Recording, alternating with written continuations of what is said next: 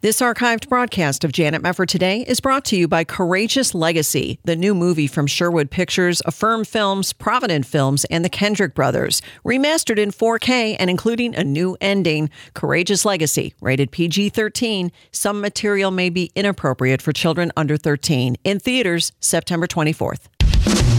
This is Janet Mefford Today. Our confidence is in Christ alone. Are we going to stand with God come what may? If the Word of God says it, I believe it. And that's the way it is. And now, here is Janet Mefford. Thank you so much for joining us again. When you hear the name Joshua, you might think first of the Battle of Jericho and some Sunday school songs about it, or you might think of the end of Deuteronomy when Joshua was filled with the spirit of wisdom because Moses had laid his hands on him, and the Bible says the Israelites obeyed him and did as the Lord had commanded Moses. Well, Joshua is a pivotal figure in Scripture, the man who led Israel to victory in the conquest of the Promised Land. But the book of Joshua also reflects key moments in redemptive history and points forward to Jesus Christ.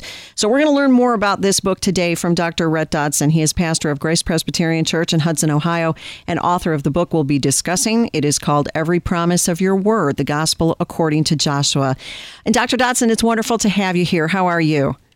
I'm doing very well, Janet. Uh, it's great to be with you. Thanks for the opportunity. Absolutely. Well, I love talking about different books of the Bible because I recognize that not everybody will be as familiar with certain, especially Old Testament books, as they are maybe with the New Testament. Why do you say Joshua is a significant person for Christians, for everybody really, to understand, not only in terms of the history of Israel, but also for the purpose of pointing us to Jesus Christ? Well, Joshua is such a, a pivotal figure in Israel's history. Uh, he's the figure that stands at that hinge point or transition from Israel in the wilderness to Israel settled in the land. And uh, while Moses, of course, plays um, an unrepeatable and extremely important role in Israel's history, uh, Joshua has that unique role of actually bringing the people into the land of promise, into the land of rest, helping them to, um, leading them to uh, realize uh, the fulfillment of God's covenant promises. And of course, the author of Hebrews makes a big deal about this. Um, Joshua, what he did do, uh, what he couldn't do, and uh, the one to whom he points. Right, absolutely. Yeah, and you go back to Deuteronomy chapter 31, where the Lord revealed to Israel that Joshua would succeed Moses, and the Lord appears in the tent in a cloud pillar. When you look at that particular passage, the introduction, as it were, of Joshua, what do you learn about why Joshua was the right man to succeed Moses? Well, he was he was the right man ultimately because he was God's uh, chosen man. Um, he had been uh, the one that God had set his his hand upon uh, because um, he he was the man who followed the Lord uh, wholeheartedly, you know, like like Caleb yeah. uh, would as his partner, and um, I, I think it was that wholehearted devotion um, that that was certainly a, a part of what God was working in him and raising him up uh, to be this leader. He had been, of course, a significant military leader uh, earlier in Israel's history, right after the Israelites came out of Egypt, and that first major encounter with the Amalekites. And here they were, a bunch of uh, shepherds facing a, a well-trained, well-equipped army. Yeah. And we see the military genius, obviously, that God gave Joshua uh, to, to go out and, and to fight uh, with them. So he was a man, I think, uniquely prepared. Absolutely. Yeah, you say the first theme to emerge is God's gift of Canaan to Israel in accordance with his covenant promises. And of course, we really need to understand God's covenant with Israel in light of what happens in the book of Joshua. Can you explain a little bit more about that? What God's promise was, why God made a covenant like he did to give them the land in light of everything we know about Israel and its later disobedience. But how do you see the significance of God's covenant throughout the book of Joshua? Uh, well, I think to, to understand it in the context of Joshua, you have to step back and look at it in the context of the Pentateuch and the promise that God gave to Abraham when you look at what the Lord is doing from the very creation of humanity, placing Adam and Eve into the Garden of Eden and then they're falling into sin. God had given them land, but through sin they lost land. Right. They they lost paradise. They lost Eden. And uh, so God is going to send a redeemer. He's going to redeem a people, and he makes that promise through Abraham. He's going to lead them back to a land, not ultimately the land of Canaan, but the land of Canaan played a role in the Abrahamic covenant of giving Israel a homeland, but uh, pointing forward, like the other symbols and the types of the Old Testament, to a greater land to come. And we find that, of course, ultimately fulfilled in that new Jerusalem coming down from God in Revelation 19. Right. So this whole land theme really stretches from, from Eden to the new Jerusalem and the promise to Abraham of Canaan uh, plays a, a, key role in the development of that uh, theological theme through the Bible. Yeah, that's a really important point. I don't think that we often make that connection the loss of land and God giving the land back. And I'm wondering how much in the you know the Old Testament context people understood that better than sometimes modern day Christians do the significance of God's covenant. Yeah, I think they did. I mean, if we read in Hebrews, um, we're told that, that Abraham was looking for a city that has foundations whose uh, architect and builder is God. Abraham was the one to whom God spoke directly and said, I'm going to give you this land. And yet we're told by Scripture that Abraham was looking for something more than that land. He yes. was looking for an eternal city, an eternal dwelling place. So he understood that there was certainly much more involved here than uh, than Middle Eastern real estate. That was certainly important yeah. uh, because God promised them that land, and in Joshua He gave it to them. Right. But but that land points to something far greater, a greater inheritance, and you know, we see Paul, of course, develop that whole concept of inheritance in his letters. Yeah, that's excellent. So now the major events of the Israelite conquest are things that are just kind of outlined throughout the book of Joshua. What would you say are the most important key events? People obviously will know about the Battle of Jericho, but in addition to that battle, what were some of the key moments throughout Joshua in terms of the conquest itself? Uh, I think. Um, crossing the Jordan in chapter 3 has to be seen as, extremely significant mm-hmm. uh, because of their their first entrance into the land. Uh, we think about the um, Battle of Jericho and uh, the great miraculous events that took place there.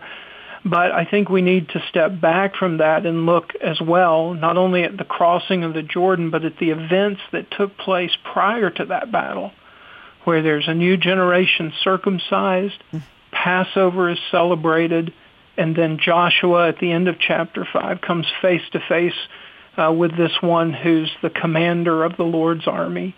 So there, there's certain very uh, deep and significant redemptive themes being played out here in the text uh, before the dramatic events uh, of Jericho. So I, I, would think that we need to go back and look at at those particular um, events that precede the, the conquest proper. Yes, exactly. Now, when you mention things like this new generation being circumcised and Passover and so forth, why were those significant at those junctures? Well, they were significant for a couple of reasons. Uh, the generation that had been in the wilderness, um, the sign and seal of, of the covenant that God had given to Abraham in Genesis 17 had not been applied to them. They'd been wandering out there and without this sign. And so receiving the sign was uh, a way that uh, these soldiers uh, bore the marks literally in their body of God's faithfulness to great, them. Great. And uh, this was an extremely um, poignant and painful reminder that God was going to do exactly what he said he was going to do. And then they celebrate Passover remembering that uh, the events that began back there in Egypt were, uh, they were the start of what was going to now culminate. And who was going to lead them into this victory? It wasn't going to be their own strength. It wasn't by might. It wasn't by power it was by the commander of the Lord's army. Absolutely. Well, we're going to come back. Dr. Rhett Dodson with us. His book, Every Promise of Your Word, the Gospel according to Joshua. We'll talk more when we come back on Janet Mefford today.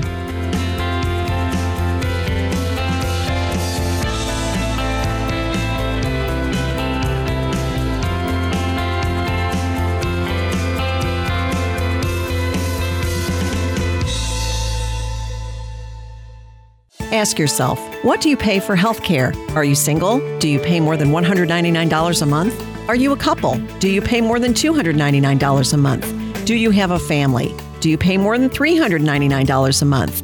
Yes, you can serve the entire family with health care for only $399 a month with Liberty Health Share. Liberty Health Share is a nonprofit ministry, not insurance, so your money goes toward helping other members with their eligible medical expenses. And in your time of need, other members are there for you too. You can feel good knowing you're part of a community of like minded individuals. Sign up at any time of the year. Pick your own doctor and hospital. Find out more at libertyhealthshare.org slash JMT. That's libertyhealthshare.org slash JMT. Or call now 855 565 2561.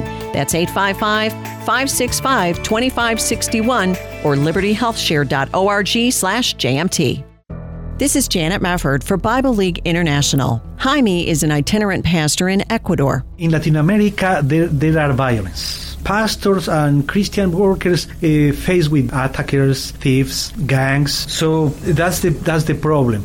Jaime will travel days by foot, boat, and mule. He's been beaten by warlocks, robbed, and suffered broken bones after falling in the Andes Mountains. What awaits him at the end of each trip? A thriving congregation of hundreds of believers in an area where Christianity is fiercely opposed.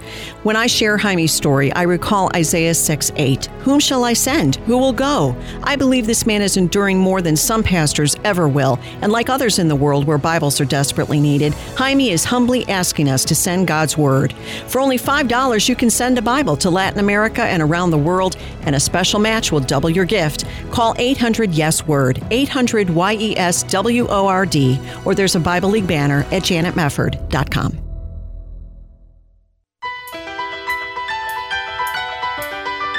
You're listening to Janet Mefford today. And now, here's Janet. We are back on Janet Mefford today, diving into the Old Testament. What a wonderful thing to do. Dr. Rhett Dodson is joining us. His book is called Every Promise of Your Word, the Gospel According to Joshua. We're taking a look at this important leader who came after Moses, as we all know from Deuteronomy and on into the book of Joshua, where we see all the conquest that takes place of the Israelites as they are moving forward to the promised land. Now, we were talking about some of the things, Dr. Dodson, before the break some of the things that occurred prior to, for example, crossing the Jordan and then the Battle of Jericho. And that was really, if you could sum it up, it seems as if God was getting his people ready. Would that be a fair assessment that as they were taking Passover, as they were uh, receiving the sign and seal of the covenant, that he was communicating to his people the significance of what was about to occur? Oh yeah, absolutely. This is this is all preparation for for what lies ahead no doubt. Right, right. So now, how does Joshua stress the themes? Because this is something you, I think, is very important for people to understand. You talk about stressing the themes of faithfulness and unfaithfulness. And this is something that you see within the book of Joshua, men like Achan and, and Caleb, the, the contrast there between somebody who was disobedient to the Lord and Caleb who wholly followed the Lord. What about that particular dichotomy there. What is significant about that, or what is important for people to understand about the theme of faithfulness versus unfaithfulness? Ah, boy, that's a that's a big question. Uh, the the contrast obviously stretches throughout the book. Um, you know, beginning uh, back early on with um, really the contrast between the spies who go into the land here in Joshua two and uh, are faithful and, and, and bring back the report and say, let's go in and take the land. There's a contrast between that and the earlier generation of spies back in Numbers 13 who said, you know, we can't do this. They're too great for us. Yeah. Um, you have the disobedience that you pointed out, of course, of Achan when he sinned. Uh, after the Battle of Jericho, took those things that he shouldn't, and that led to defeat. Yeah. Uh, you have really the unfaithfulness of the leaders of Israel when you get to chapter 9 and the Gibeonites come and uh, deceive them and uh, we're told that uh, you know the the leaders failed to to pray. They didn't ask counsel from the Lord, as it says in Joshua 9:14. So you see the weaknesses of men, uh, you see their failures, but from the very beginning to the very end, you see the faithfulness of God, and He overcomes sin. Yes, He judges it. Uh, Achan had to be judged. Uh, he judged the sin of the Canaanites. Uh, the iniquity of the Amorites was now full, as uh, the Lord had said to Abraham, it would eventually happen. And, and so now they're being judged for their sin. And God is being faithful to carry out that judgment and to bring about salvation. And that's why you can get to uh, the end of the book in chapter 21, and uh, it says the Lord gave Israel all the land he swore to them. Uh, the Lord gave them rest on every side, just as he swore to their fathers, and uh, not one good word uh, of all his promises uh, failed to come to pass. Right. Now, when you talk about Achan, for example, at the end of chapter 7, you see Achan really getting it. All Israel stoned them to death. It was Achan and all of his possessions and his sons and his daughters. And uh, this is Joshua saying, you know, that today the Lord will trouble you. And they burned their bodies. They threw stones on them. They raised over him a large pile of rocks that remains to this day. And then it's called the Valley of Achor to this day. Many people will read that and say, why did he get it the way that he got it? Why was it such a severe punishment that came upon him for being disobedient? Well, the bottom line to to that uh, answer is sin is a big deal. Yeah. Yep. Sin is a big deal because it's against a holy God, and you also have to remember that in the case of Jericho, uh, God had called for the cherem, uh, this is a Hebrew term that means that everything in the city is to be devoted entirely to God. Hmm. Now, the people were devoted to destruction in God's holiness. They were to be wiped out. Right. And uh, all of the possessions of the city were to be devoted to God. They, they weren't for uh, personal possession. They couldn't be taken as the spoils of war. Now, later in some of the other cities when they were conquered, yeah, Israel was allowed to take spoils. But here's very specific about Jericho. And so Achan has reached out his hand and he's taken what exclusively uh, belongs to God. And in his disobedience, he had also uh, brought God's hand of judgment against the nation as a whole because what happens? Uh, they come up against the city of Ai and they think, oh wow, you know, the walls of Jericho fell. Ai's a piece of cake, no problem whatsoever. and, and yet they found that they were defeated. Yeah. Uh, because sin is such a big deal and it is such a barrier to fellowship with God and it brings down the hand of God's judgment. That's so right.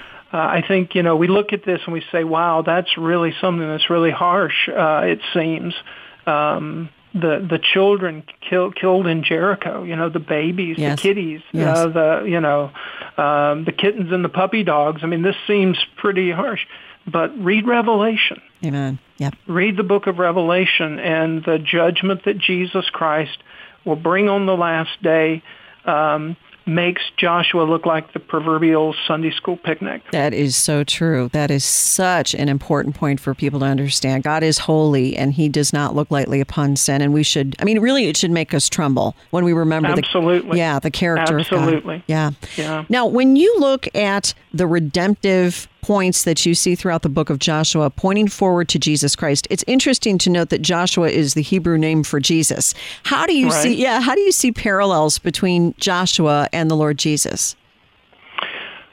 Well, th- there are a number of them. Obviously, you start with the name, right? Right. uh, Jehovah saves. Yahweh is salvation.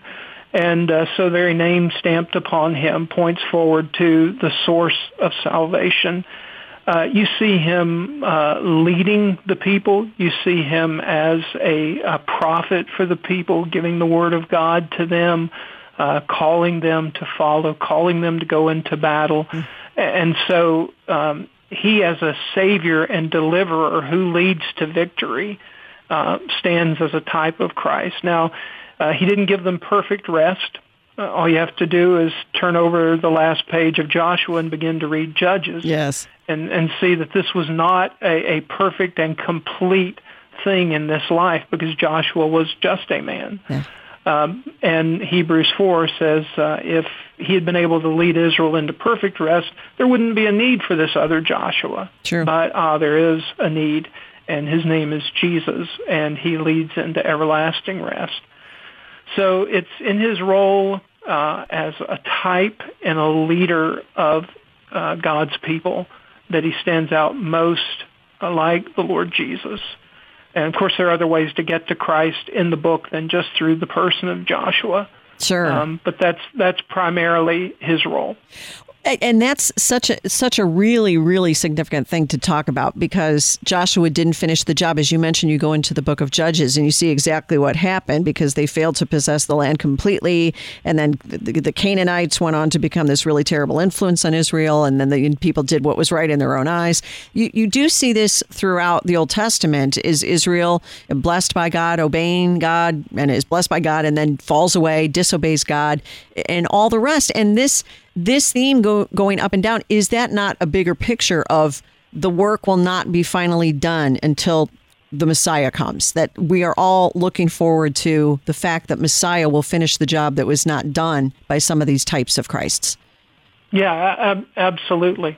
Absolutely. And we experience that in our own moment in redemptive history, right? Yes. Uh, we're, we're living in the, uh, as is so often characterized, the already but the not yet. Yes. We've been raised with Christ. We're seated with Christ.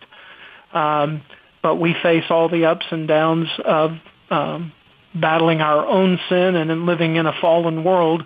And, and none of that will be fully realized uh, until uh, until we cross the Jordan and reach Canaan. That's that's it. That's it. Yeah, until Jesus comes and um, the new Jerusalem comes down, the new heavens and the new earth. Right. I, I love the, the portion of Joshua 24 where Joshua is saying to the people, You will not be able to serve the Lord, for he is a holy God. He is a jealous God. He will not forgive your transgression or your sins. If you forsake the Lord and serve foreign gods, then he will turn and do you harm and consume you after he has done good to you. And then the people say, No, but we will serve the Lord and it didn't last.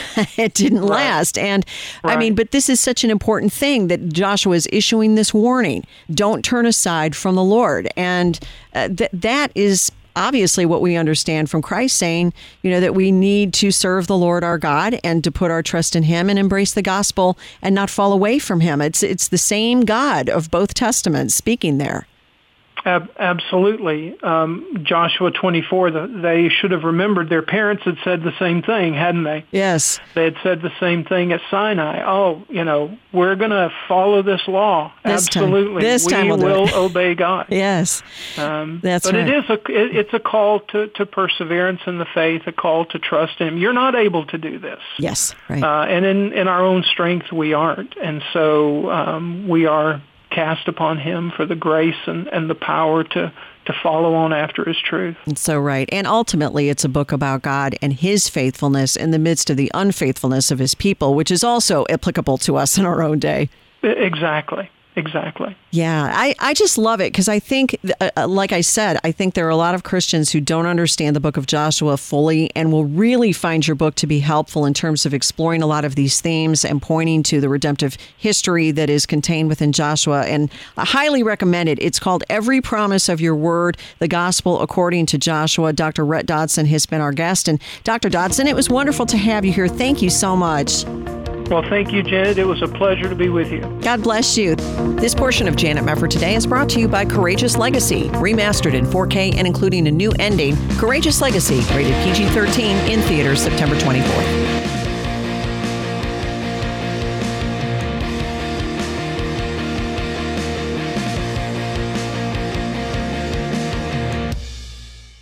This archived broadcast of Janet Mefford Today is brought to you by Affirm Films Show Me the Father. The creators of War Room and Courageous, the Kendrick brothers, explore fatherhood through five true stories. Show Me the Father, rated PG. Parental guidance suggested in theaters now.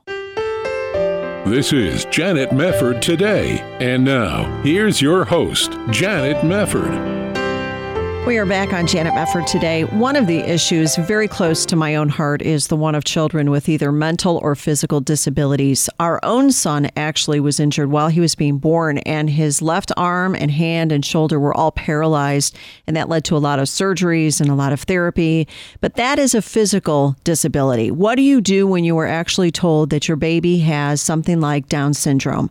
Well, in the case of my next guest, you understand that the Lord chose you to be that child's parent and you trust him and thank him for the great gift that he has given to you in that child. Jen Forsthoff is one of those special moms, and she has written a book about her daughter, and we're going to talk about it with her today. It's called Chosen for Charlie When God Gifts You with a Special Needs Child. Jen, thank you so much for being here. It's great to have you.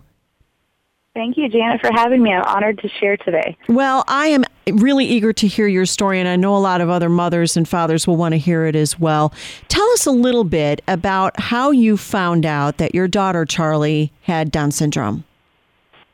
Yeah, so my daughter, Charlie, her name is Charlotte, but we call her Charlie for short. She was our first child. Um, I've got two kiddos, but um, she's four years old now, so looking back four years ago, um, I was excited to be pregnant. My friends all around me were having kids and, um, you know, just seeing their joy that they were experiencing. We had just great excitement, my husband and I. And so just simply going to our routine ultrasounds and normal checkups, it was halfway through my pregnancy when, again, I was just sitting in that chair. They were checking out Charlotte, doing some measurements, and I found them remeasuring, relooking, rechecking and um, that's when they had pulled me into an office with a doctor who sat me across the table and asked me the question, do you know much about Down syndrome? Mm. And began to tell me that because of um, some different measurements that they were noticing, it was very likely that she could have a genetic abnormality. And at that point, they gave me the option for testing. And after that test was complete, if she was, you know, testing positive for Down syndrome, I could choose to continue with my pregnancy or not. Oh boy. And, you know, at, at that point, I uh, was just obviously totally sideblind, you know, just taken aback. I couldn't believe that this was even a conversation because never before did I ever even think about that being a possibility for my family or that I would have a child with a significant disability. And so that was really the beginning of this journey yeah. um, as a parent. And so, like I said, they gave us the choice for testing. We just chose to trust the Lord and pray for the remainder of my pregnancy and believe that God God could heal our child. God could give us a healthy child. And and so um, my daughter was born at 38 weeks. And initially, they looked at her and said, "She looks great. She's healthy." And oh, we were so relieved. You know, after all those months of the unknown, finally getting a good report. Right. But typically more than just the the doctor's initial look over. We had a pediatrician come in and look more closely, and they said, you know what, we're noticing her lower set ears and some of these features on her face, and really we need to do a blood test to be sure. And so they did a blood test for Down syndrome and then actually confirmed it. Yes, she does have trisomy 21, which is called Down syndrome. Mm. And so oh my goodness, we were just so overwhelmed in that moment. And I'd like to say that my first response was trusting the Lord and, oh, it's going to be okay. But that wasn't the case. You know, I went through just a very um, dark period as far as just sorrow as a mother realizing um, the life we had ahead of us with this child where I felt, man, am I even equipped? Am I capable of mothering this child? And what will her future look like? And as I went online to figure out what was all a part of this diagnosis, my heart just sank even more. Mm. And so I think a lot of times when we receive a diagnosis from the doctor or something happens in life, um, rather than leaning into the Lord initially, if you're like me, you know, I, I did other things first, you know, looking back but that's really when I needed to lean into the Lord. And our story quickly changed when God really intervened in our situation. Well, now that's interesting. Going back a little bit, as you mentioned, you heard the news when you were pregnant. You had it in your mind that there might be a problem, but you and your husband both had to deal with this. How did he deal with it during the pregnancy and then when it was finally confirmed that Charlie had Down syndrome? You know, my husband is a pastor um, at our church, and he's a great man of, of faith and he always wants to look at things on the positive end. And so really it was a, a battle of our mind, not letting our minds go there. And he did a good job as far as, well, let's, let's not let our minds go there. We know it's a possibility, but let's just believe that, that uh, God will give us a healthy child and this isn't going to be the case. And let's just continue praying. And so um, I think as a man, he just compartmentalized and focused on uh, the positive and put his faith and his trust in the Lord and then as far as when she was born and and we received this diagnosis i had my response. Um and i think just as a as a father he wanted to be able to to fix it. Mm, of course you know he yep. wanted to be able to make things right for my daughter for Yep. me and he couldn't. Right. So he even found himself just in a place of helplessness and feeling the weight of, well, what next, God? What are what are we supposed to do with this? This Yeah. was something he couldn't fix, and so the Lord definitely took him on a journey as well with his faith. Wow. Well, you know, it's so interesting because you're so right. Here you are, you've just had your first child, you've just had a baby, and you're exhausted. Mm-hmm. And you, you know, anytime you have a baby, you're exhausted and you're trying to cope and you're trying to, mm-hmm. especially your first baby, you're trying to get acclimated to being a mother and taking care of this child around the clock. So then you go into research mode, and I'm relating to this 100%, by the mm. way. You go mm. into research mode. Then you go through all these different emotions, don't you? Because the research, as you mentioned in your book, only takes you so far. Yeah. How did that kind of play itself out? When you started going into research mode, you found out what you were going to be having to face, and then you Yeah. had to emotionally deal with it. What did you go through? You know, I wanted I wanted to understand it. I thought, well, maybe I'll feel better um, if I can better understand what Down syndrome is. So I started my research, read about all the possibilities, and my heart just sank. Yeah. And so I thought oh, I could only take it in doses. You know, I thought, okay, well, I, I want to have the knowledge, but I can go to a really dark place if I start to think about all the negative things that could happen. And so my, my next step was I started reaching out to other mothers who were in my same shoes who had a child with Down syndrome. And, you know, I was fortunate enough to, through various relationships, be able to connect with a few different mothers and man, it meant so much to have someone on the other end of the telephone who said, I understand what you're feeling and it's okay and I've been there and that was so meaningful as well. But I'll tell you, you know, as a Christian and I've been walking with the Lord for, you know, over 20 years now, it's it's great to have that information. I believe that's important. It's wonderful when God puts people in your life who can relate and connect and listen and be there for you. But in all of my searching, I really needed to hear from the Lord on this. Mm. I really needed to. And, and one of the reasons I, I wrote this book, Chosen for Charlie, is because in my research and in my readings, I was, I was finding other people's stories of victory, or I was finding out the knowledge side of, of being a, a parent of a child with a disability. But I wanted to know what the Word of God says, or what does God say about how to parent Yes. this child. And as I mentioned initially, I was in this phase in this uh, season of heartache and overwhelmed. And as I was calling out to God to to speak to me or to give me direction or you know just help me in this new season, He was being silent. And so in in all of my searching, I needed God the most, and sometimes He's quiet, you know. And I Yeah. I believe that that's just Him drawing us closer to Him. And so I remember being in the shower one day, just alone. You know, as a new mother, I feel like if you can bathe once a day, you're you're doing good. Yep.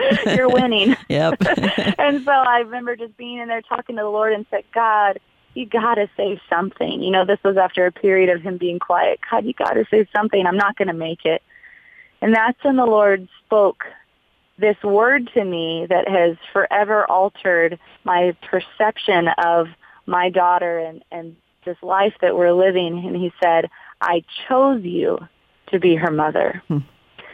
And that word chosen just flipped a switch in my heart of, you know, I was seeing this as a burden, as a weight, as something so challenging and, and overwhelming when, oh God, I, I'm chosen for this child. Well, I'll tell you what, Jen, hang on to that thought. We're going to come back. Jen Forstoff, Chosen for Charlie is her book, When God Gifts You with a Special Needs Child. We'll be back on Janet Mefford today.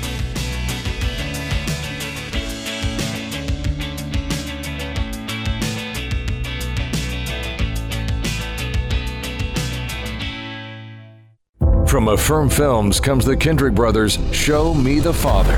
The creators of War Room and Courageous take moviegoers on a cinematic journey that invites you to think differently about your earthly father and how you relate to God through five true stories. I'm stunned. He's real. He's really out there. And this is really him. This is really him. Show Me the Father.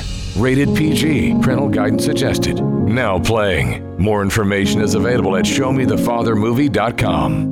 This is a story of a young mom in crisis who felt alone and desperate when finding out she was pregnant. After meeting with the counselors at Preborn and seeing her baby on ultrasound and hearing the heartbeat, she knew that life was the best choice. My mind changed completely from the abortion the first time that I visited. When a mom in crisis sees her baby on ultrasound and hears the heartbeat, eight out of 10 times, she'll choose life. I know God wouldn't have wanted me to just throw away my blessings like that. Preborn is the largest provider of free ultrasounds in the country and the direct competition to Planned Parenthood. Will you please join Preborn in providing love and support for young moms in crisis? For $140, you can sponsor five ultrasounds and help save five babies' lives. Just call 855 402 BABY. 855 402 BABY. That's 855 402 2229. 855 402 BABY, or there's a Preborn banner to click at janetmefford.com. From Sherwood Pictures, Affirm Films, Provident Films, and the Kendrick Brothers comes Courageous Legacy, celebrating 10 years of impact on families and fathers, remastered in 4K and including a new ending and bonus scenes. So, where are you, men of courage? I believe every father should step up and answer the call and say, I will. I will. Courageous Legacy, rated PG 13. Some material may be inappropriate for children under 13. In theaters September 24th. More information is available at CourageousTheMovie.com. You're listening to Janet Mefford today. And now, here's Janet.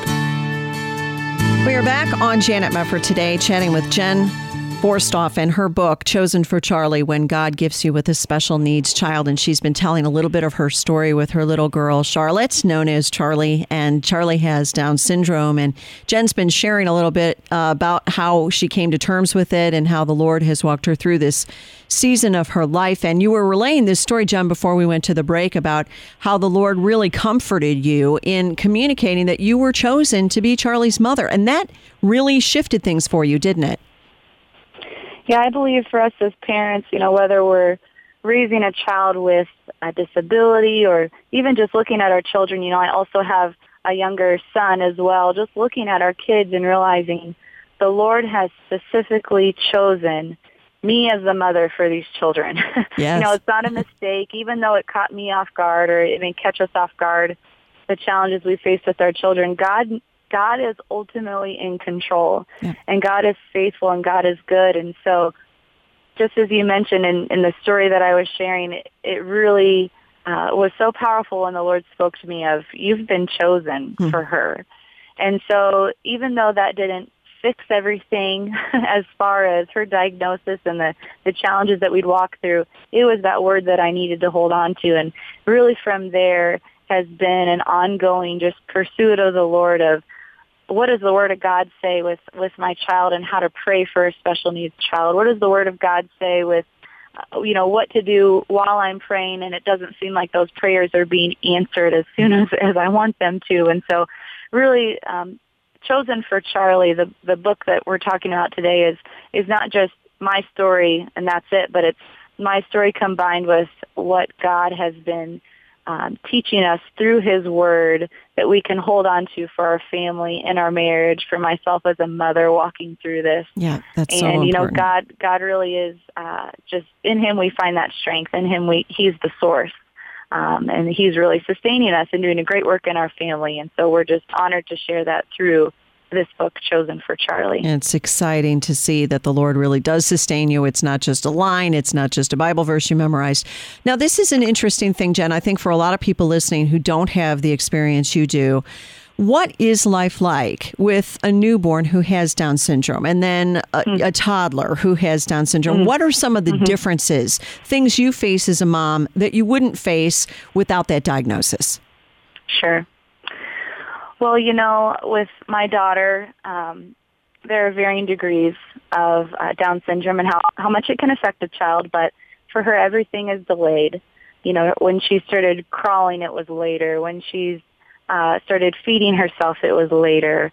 Um, you know, her appearance is different. You know, so oftentimes people want to see the newborn and they come and peek over and they look in that car seat and you know I would get comments from people in the grocery store or you know someone at the post office oh something looks different or you see them looking at your child a little bit longer and really as a mother that can uh bring a lot of things out of you. Right, you know, of course. That mama bear all the more just wanting to protect your child. And so there's really a whole combination of, of things that you can have. And not only that, but you may have other mothers who are raising their kids and you may constantly have the temptation to compare yep. your child.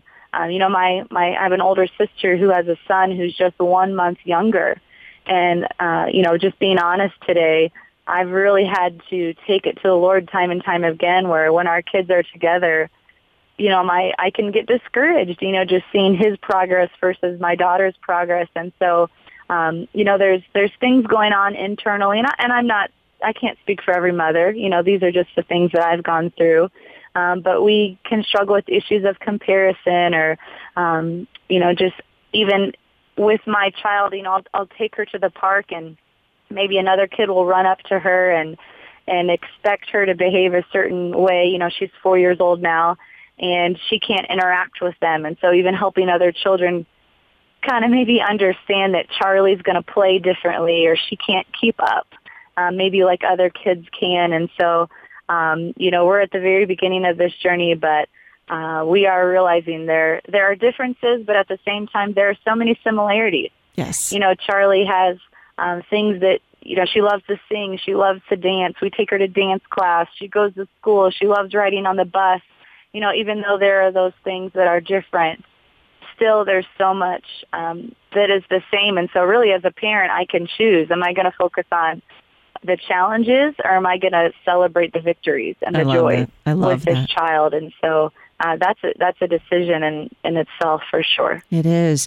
Well, you know, you had mentioned before when you found out that Charlie had Down syndrome when you were pregnant, one of the things they talked to you about was whether or not to continue with the pregnancy. Mm. And according to the statistics, I'm sure you know, the overwhelming number of babies who are diagnosed with Down syndrome mm. are aborted. They're, I mean, their mm-hmm. mothers don't let them live. So this also seems to me like an incredible testimony on your part that you have this daughter that you love so much and you're out mm-hmm. as a mm-hmm. Christian mom and being able to show people this is a wonderful blessing in our lives that we have this gorgeous little yeah. girl and she's so happy and she's got so much life to her that how have you thought through that particular issue that to simply have a child with down mm. syndrome mm. who's a living testimony to God's grace mm. is a form mm-hmm. of witness yeah you know oftentimes um, in the beginning stages with Charlotte and uh, really coming to grips with with uh, her Down syndrome, I would sometimes ask myself if I could go back and change